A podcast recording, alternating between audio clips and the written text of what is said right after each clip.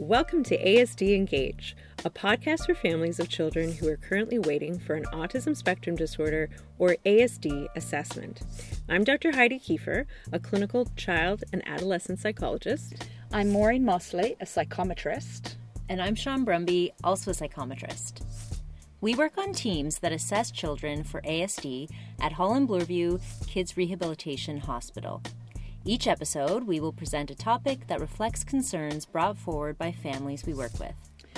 You'll hear information regarding the assessment process and insights and information from a variety of specialists. And more importantly, we'll talk directly to families who share some of their personal stories with us in an effort to help guide you through the assessment process. In today's episode, we focus on the power of play an important topic that often doesn't get much discussion. Yet, research shows that children playing with parents and peers is key to developing bodies, brains, and social bonds.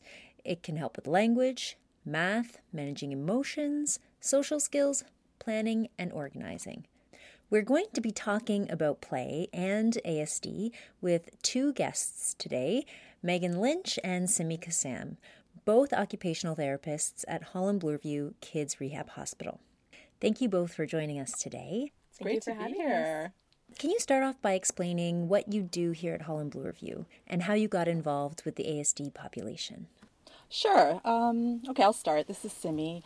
Um, I am a, an occupational therapist in the Child Development Program on the Communication Learning and Behavior team and it's uh, strictly a diagnostic uh, clinic. So um, our role is assess- assessment and consultation. And because I primarily work with families of children under five years old, um, a lot of my work is more around observing a child in the session, and a lot of it is more consultative with the parent.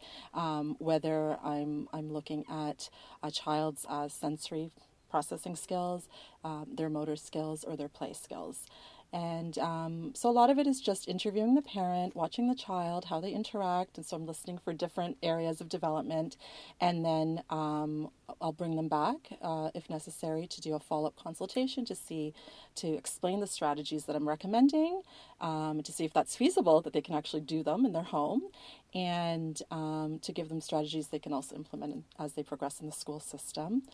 Um, and so that's pretty much and how I got involved in ASD. Well, that's a long. I don't really want to take up your whole podcast. Um, I always say that pediatrics chose me. I didn't choose it. I happened to move to New York a long time ago, and um, the only positions there were in the school system.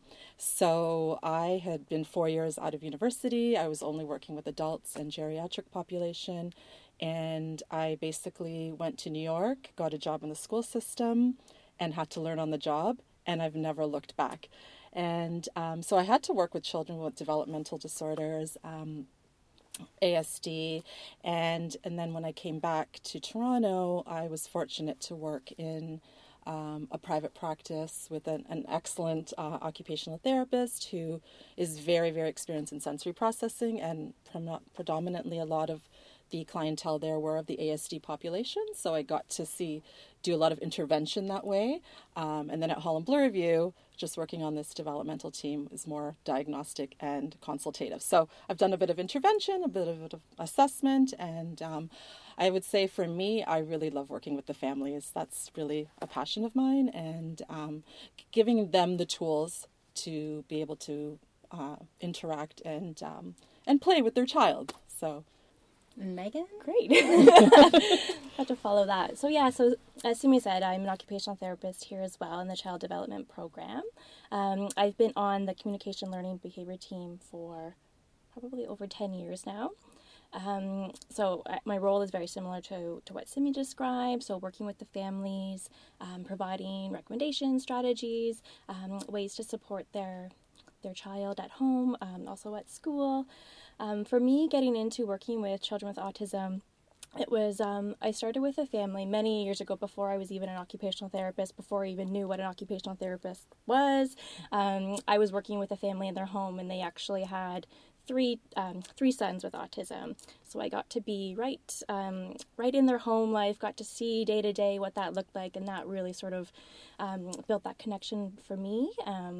And then once I became an occupational therapist, that was sort of where my focus always was. I always knew I wanted to work with children, and particularly children with, with autism. And so we connected with both of you for this episode on play, um, in part because you work as partners to facilitate workshops about play that are geared towards parents. Could you tell us a bit about that work that you do with parents? Sure. Sure. Want me to start? Sure, So- yeah. Yeah, so we were, you know, in our discussions of, um, in regards to the clients that we see, we were finding a lot of the same um, sort of issues were coming up with families. They were sharing a lot of the same um, struggles around play and other kind of daily living skills, particularly with the really young kids. So Simi and I, Simi and I thought it might be a good idea to bring those families together um, so that they could share their experiences with each other, um, but then also have the support of us as occupational therapists who can kind of facilitate that discussion, but really provide the chance for the families to to share their experiences and share strategies. So the way that the group works is that we um, we do a little bit of talking at the beginning. We talk about, you know, sensory processing. We talk about play.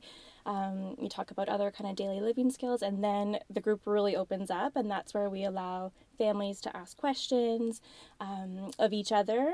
You know, we, we often turn it back to the group, have families share, and that's where you really see the, the connection. So when a family hears something from another family that they've tried that's worked, then you see that there's really that that light bulb goes off for some of our families and they're much more willing to you know go home and try some of the things when they've when they've talked about it with other families but also just to know that okay i'm not the only one that's experiencing this. You hear it from somebody else and then again that helps to kind of build you know trust in that that conversation and more willingness i think to to be able to go home and, and more confidence i think to go home and try out some of the strategies Yeah, and just to piggyback off what Megan was saying, is that what we've found, we've been running these groups for about a little bit over a year now, and um, uh, the groups have just been so successful in parents connecting with one another, sharing their strategies, but then even connecting and sort of setting up play dates, which is a strategy we recommend, especially for children with ASD, because we really want to build those on those social skills. And um, even if it's just parallel play, which we might get into a bit later, um, that's okay. And we really want it to be parent supervised, child led. And um, we think that's really an important, um, you know, an area, of, and a lot of um, parents are maybe new to the country and they don't have a lot of family around or they don't really have um, the child doesn't have a lot of friends. So sometimes just connecting with another family who may also be going through the same situation we found really really beneficial. And then they they can just we sort of make the introduction have the discussion and then we sort of you know leave it. And it's just um, it's just nice to see those connections build at the end um, so we actually have a group coming up on Monday that we're just preparing for. So um, we're really we're really uh, loving a different way of doing our job. And then again, just the last thing to add is that you know we are the professionals. We give these strategies, but we always say the parents are the true experts on their child. You're with the child 24 hours a day, maybe now. and um, so, you know, whatever works for your child, even though we give these suggestions, it may not work for your child. So you will know what works best. And our biggest goal is just have fun. So, what can parents expect to see as play typically develops in children? Are there developmental milestones of play or different stages of play depending on a child's age? Yeah, so when we're looking at typical play development, children will sort of naturally progress through different stages. So early on in the play, um, it is sort of expected that kids will just play on their own and do lots of learning with the toys themselves. And then as they, you know, start to develop other skills, they might move to more what we call parallel play. So then they're playing beside another child beside another child. So again, maybe not interacting so much, but they're playing within the same area. And then again, as they develop more and more skills, they will do more like imaginative play, more pretend play, there's more cooperative play, there's more interaction with another child, more turn taking, and we see that as a child moves through the different stages of, of play development. Um, can you talk a little about the kinds of activities kids with ASD might display within their play? Well, that's where we're just assuming that they actually know how to play with a toy. Because typically, what we find with children with ASD, oftentimes you've what we've observed in their um, in their play is that they just like hearing the sound of it, so they just bang the toys together, or they they like dumping the toys, and we think, oh, that's cute they don't understand necessarily how to play with toys but what we what what i've found with um, the children i typically work with they really seem to enjoy the cause and effect type toys. And what that means is when you um, you know you press a button something pops up for example like a pop-up toy or a jack in the box they seem to enjoy just having that repetitive play over and over and over with um, with cause and effect toys. They also seem to really enjoy sensory motor type play. Um, where they're playing with squishy slime or things like that, uh, Play Doh, bubbles. So that works, you know, on their visual attention skills. I don't know, Meg, do you have other examples? I think also we might see, like in children with ASD, again, like that repetitive play, but it might not even be with a toy. It might be something that might be you wouldn't expect a child to necessarily be playing with. So it might be opening and closing the cupboard door or, um, you know, getting kind of stuck in some repetitive movement that may not you might not see it um, with another child. Yeah. And that's exactly what um, my next question was because oftentimes we see kids, they come in and um, their play can look very repetitive, like the opening, closing a door, or even like blinds, putting blinds up and down. Um, what can you do to redirect a child onto something different when it comes to play?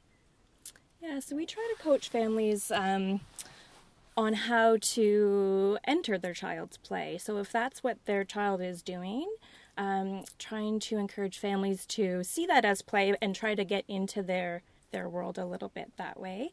Um, so it might be joining them if they're down on the floor repetitively, you know, moving a toy back and forth, a train back and forth. We'd encourage the family to kind of get right down low on the ground with them.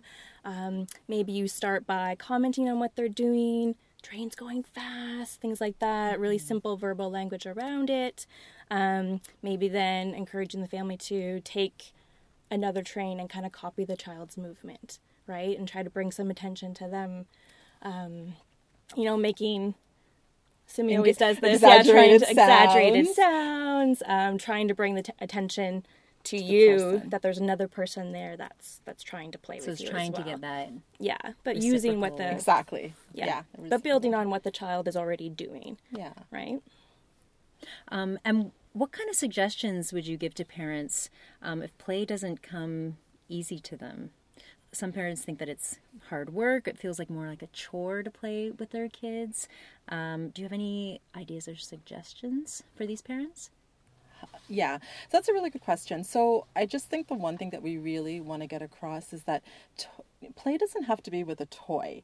And so I think a lot of parents get stuck because a you know they might say well we don't have a lot of toys at home and what we want to encourage is that play can be part of your everyday activity, interaction, you're part of your routine, part of everything you're just doing anyways with your child, even if it's just sitting with them and playing, singing a song and playing a game or getting them dressed. You can make, you know, we, Megan and I always give this example in our, in our play group, you know, putting their top over their head. You can go peekaboo and making, that's, that's play. Yeah, I think just thinking about play in a little bit of a different way. So it doesn't always mean like you have to sit down and you're spending a big chunk of time focused on play. I think it's building in those um, like just little playful interactions throughout the day, and those can all add up. And then I think that feels a little less daunting than okay, I have to schedule in my play from four till five when you're already thinking about all these other things as a parent that you're trying to get done. So I think it's more just shifting how we think about play and how it can be built into little spurts all throughout the day. And yeah, and also recognizing that uh, the parents' own comfort zone with play and what their values are around play. So um, we don't want this to be pressure or something that they feel like they have to be good at. Um, like I said, play is just supposed to have fun. You're supposed to follow your child's lead and make anything into a playful interaction to work on the social communication skills, to work on the fun skills, to work on the motor skills, to work on the thinking skills. Okay. And so it also sounds like you don't need a whole bunch of fancy toys to be able to do that. No, we often hear from families that, you know, they go out and they buy all these toys and then their kids don't play with them right? So yeah, we we often try to encourage families to Just think about what you have already on hand and what your child is interested in, right? So just observe your child, see the type of things that they're interested in, and then go from there. Um, but yeah, you certainly don't need to go out and buy all the fancy toys because there's a good chance that they may not be interested in them. It makes you think about those stories too, where it's they take the toys out of the box and then the box becomes the toy and the thing that's most interesting. Yeah, exactly. Yeah. so, Simi and Megan, do you observe any cultural differences in play, and does that affect your approach to working with parents? Yeah, so um, uh, particularly when I worked in the satellite clinic, um, I worked with a lot of families who were new to the country, um, had not even heard of half of the toys that I was recommending. So I had to change my approach and how, like my expectations of even expecting them to to understand how for them to understand how to play with the toy than expecting them to play it with their child. And maybe it doesn't meet their cultural values either. Mm-hmm. Um, so you know, I would have to, I would start by just asking what sort of, what does play look like in your home? And uh, do you have any toys? I didn't want to put that pressure on them in case they didn't have toys. I don't know what their financial status was as well. So just, you know, um, and you know, what I found with some of the, the cultural um, expectations is that a lot of uh, families would say to me, well, I don't play with my child. Mm-hmm. Um, uh, you know, I just give them, you know, either an iPad or put some toys out or let them watch TV and, and that's play, right? So then I'd have to do a little bit of education on that is a form of play, but the kind of play that we'd like to encourage is again, even if it's some of that parallel or reciprocal, the cooperative play, trying to explain how to get, like Megan said, getting down on, on the floor with them and doing, if they're interested in wheeling the car back and forth, you know, you sort of say, ready, set, go! And you want that anticipation and getting building that into play. And it's something as if that's what they're interested in that's your play um, i will say that i do change my uh, the way i explain play to to parents who um, if english is not their first language um, or if culturally that's not important to them um, I've explained things depending on where they're from. Like when I explained wheelbarrow, I can't expect everyone to understand what that means. So I will give an example. I used to say to this one family, particularly they just happened to be from India, I say, well, you know how you hold a rickshaw? Because they all understand rickshaws in India. That's how you hold your child's feet. And they walk on their hands. And they started laughing and they just thought, oh, but they understood the concept. So I changed my language. Um, and sometimes I just get down and show them. and uh, they laugh. Some of they find it a bit uh, but then I explain what it's working on in terms of you know posture and motor uh, you know their their their gross motor movements and um, and strengthening and things like that. Yeah. Yeah i think it's important to be aware of of you know the cultural values around play but also just the the families their own background their own upbringing. They may have not had that may not have been something that their fam- parents did with them um, so they may not see that as important. So again, it's a lot of education about why we play and and um, trying to help understand that, but recognizing that not everyone is comfortable with that. So working mm-hmm. within the fam- each family's kind of unique um, situation and values around play. Mm-hmm. So that's so interesting what you were talking about in terms of the cultural differences, um, not just in in parents um, playing with their kids, but how they might be viewing childhood in general is potentially a time where they're spending time with them and being actively um, engaging as play participants, or um, in some cultures, they might be thinking of childhood more as a time when kids are kind of doing their own thing and being more independent. Um, and I, what I like about what you said to me is that um, you're giving this kind of holistic point of view around play. So it's not just about having fun, mm-hmm. but it's linking these other skills around like communication, social interaction, the gross and fine motor skill development as well. So it's really kind of showing parents how significant play is in terms of their development. Yeah, yeah, exactly. And I and I also think that like with some families, um, what what some of the comments have been was that the, their mother will play with them. And what I want to get across is that, but you can, as as their as their parent, as their father, also play with them. And it's it's not really it's not role specific. Um, play is fun, but you're working on if the, you know the common goal is to is to have fun, but to work on all these like like all other skills like motor and sensory and, and thinking and cognitive and um, that you know even whatever way, even throwing a ball back and forth, something like that. If if a lot of dads feel that's more um, comfortable for them, that's fine too. Um, but we just teach a different way. So maybe waiting and let, let your child anticipate and request back before just throwing it back and forth because you're we're just teaching them how to play a little bit differently and so that they're still part of the process. Yeah. Even just being flexible. I did a, an assessment the other day uh, with a little two year old who made a game out of putting uh, his dad's flip flops on his feet and Yeah. alternating them back and forth between his own feet and dad's feet. And it was hilarious. Yeah. Yeah. Yeah, exactly. So, um, to help parents really think concretely uh, about developing their child's play, can you give us a sense about what kind of environment to create? So, what could a good play space look like? It's a good question. And we do talk about this too with the families that we work with. And, and we hear a lot um, of questions around this, like how many toys should I have and what should the space look like? And, and we often say, like, try not to overwhelm with too many toys, right? Because when there are too many toys, then what we see happening is that the child might just move really quickly amongst all the toys, like going back and forth, um, and not really ever kind of sitting and playing with one toy in particular. So we talk a lot about, you know, maybe um, so organizing the toys in certain ways. So maybe putting them in bins, labeling the bins, have pictures on the bins so the kids can easily see what's inside. Um, but what that does is it creates, you know, an opportunity for the child to maybe like request request the toy or they have to point to it or they might have to you know bring the bin to the parent if they can't open it on their own. So it creates opportunities for interaction.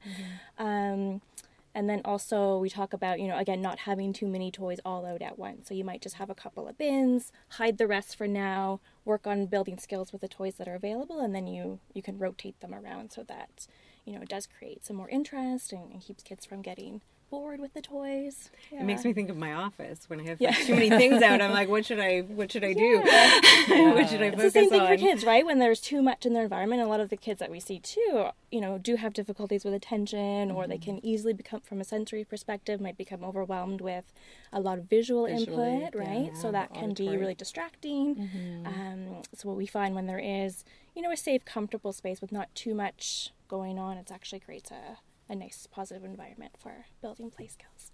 Yeah, and the other thing, it depends on um, your living environment. So if you know if you live in a condo or apartment, um, then you know your living room can be your play space. Your bedroom, can, it's you don't have to have a specific play area. Um, with some families that that do live in houses, and if they have a basement, we've made suggestions on how to create a sensory space at home with you know maybe having a tunnel or a tent or a ball that they can bounce on or a mini trampoline. But they it's not necessary. It's only if it um, it depends if if they're working on the sensory skill. If that's um, if your child is a sensory seeker like we talked about earlier um, then th- that's sort of a um, a good way that you can incorporate play if you have the space. Yeah. and we make it very tailored for the specific the child's interests and um, and what, the, what their abilities Mhm. And ba- again, based on their like sensory needs. Yes. Yeah. Yeah. So then this next question that might be hard to to answer this next one then. We've talked about you don't need a, a whole bunch of toys per se, but are there some good basic toys to have at home? Um, depending on kids' developmental levels, like what would you advise for kind of like infancy, toddlerhood, and then the preschool age, and then the school age? Yeah. So I could like to break it up into more the, the skills, right? It's from an OT perspective. So like if I were to talk about fine motor skills, I would say I would say things like Lego, um, you know, what other fine motor toys? Like if they're younger, so yeah, like, they're um, younger. like bigger blocks, anything that they Yeah, can work on, like stacking, building, like a lot of those construction type skills. Yeah. are- toys are good. Um, things where they can have to use two hands together, so things that you push together, pull apart, any toys like that. So we love Those these like Velcro the Velcro fruits. fruits are good for that. the beading, the, Beat. the pop tubes, Mm-hmm. um, and then for things like sensory motor play or like sandboxes, um, Water play. the water play, oh slime, bubbles, um, and then the uh, cause and effect, or like the pop up toys. Um, I think that's it, right? Cause and effect.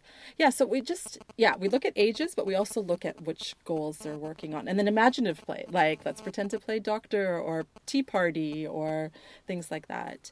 Um, and we always say the dollar store can be your best friend.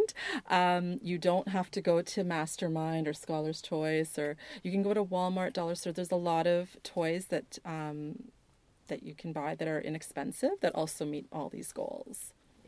Yeah, yeah, that's good to know. Um, I don't think we can fully talk about play without mentioning children's use of ele- electronics.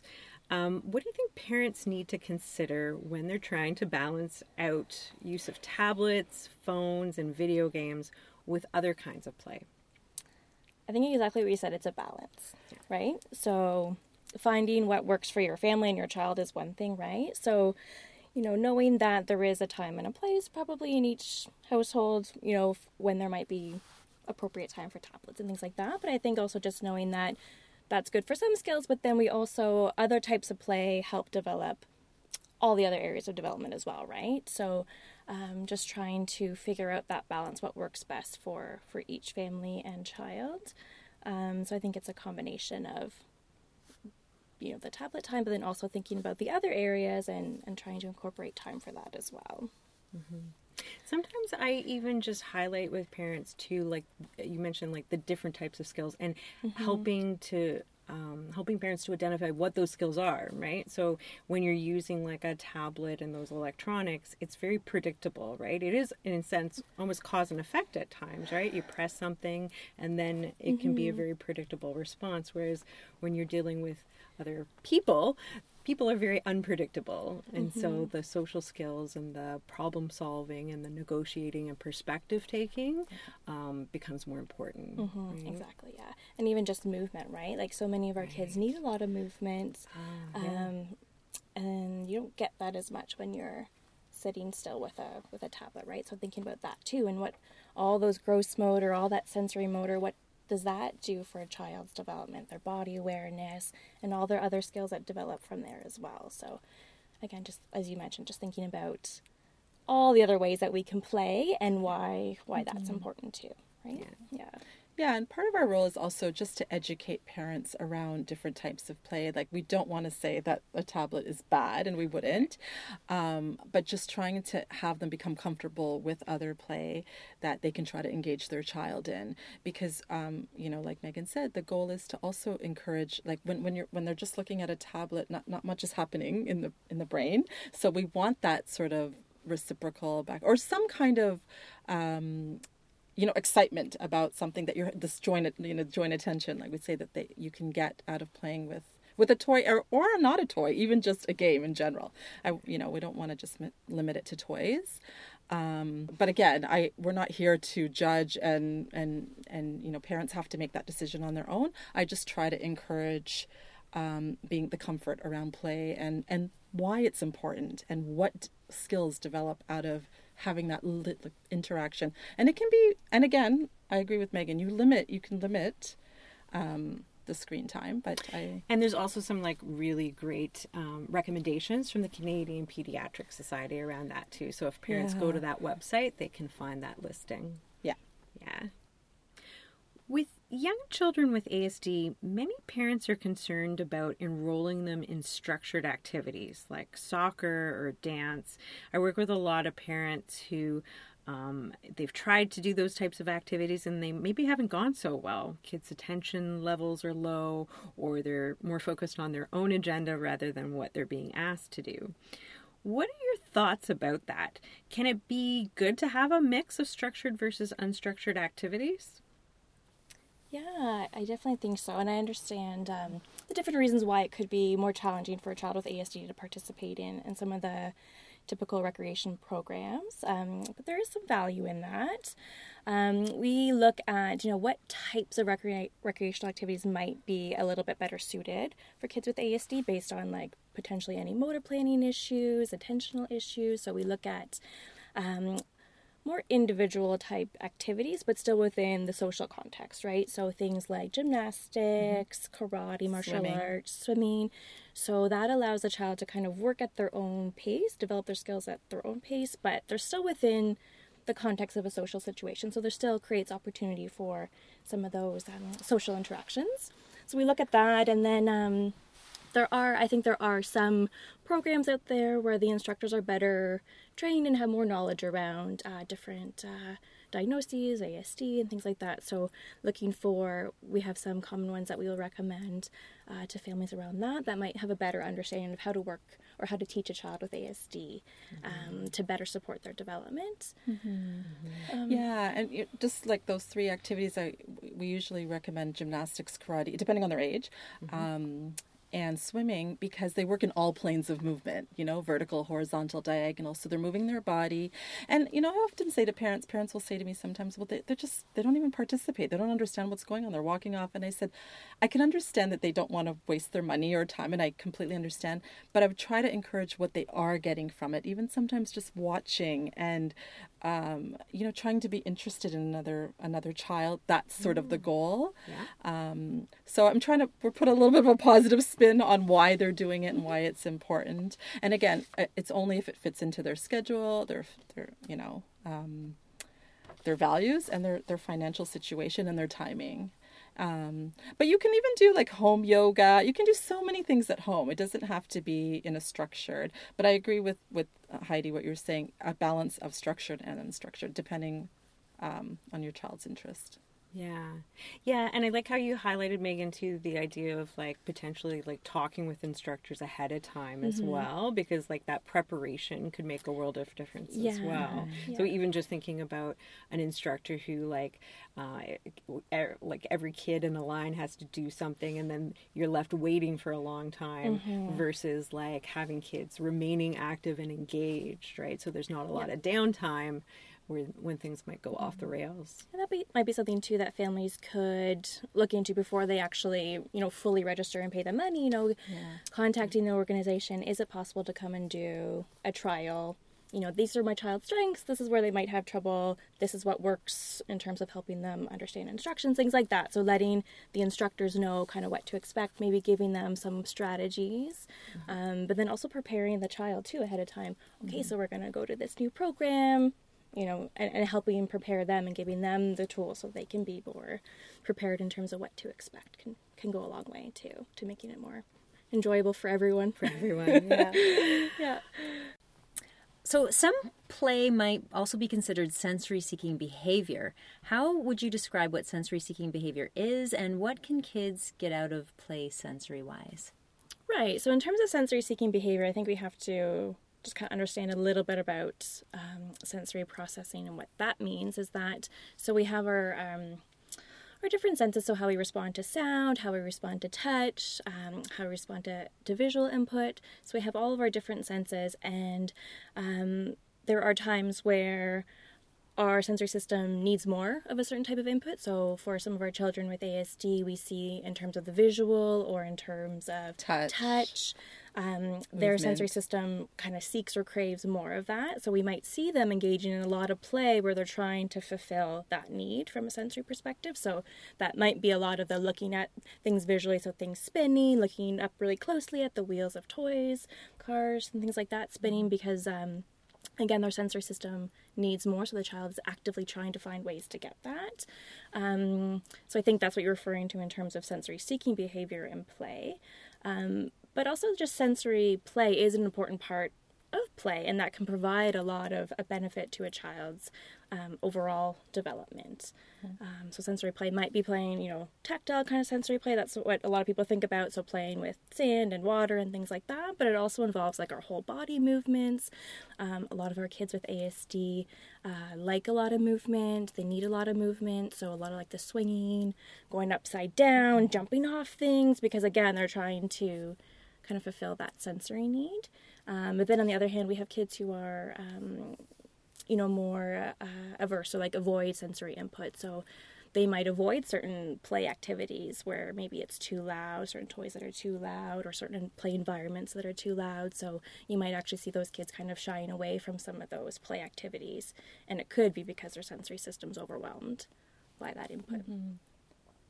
Yeah, and also like when you when you think of I think about the playground and things like that, you just have to. Some kids might have some gravitational insecurity, so when they're on a swing, they they might start screaming. But no, you know, it's just when their feet leave the ground, and so their body's in a different position. So just keeping aware of that, or they might be afraid going up a slide or going down a slide, or they're the opposite. they're just they're, they have poor safety awareness. They just climb everything because they're just their body's seeking it. They need it. But yeah, like Megan said, like the all the the touch type sensory seeking, um, the visual, the movement we see the most, I would say.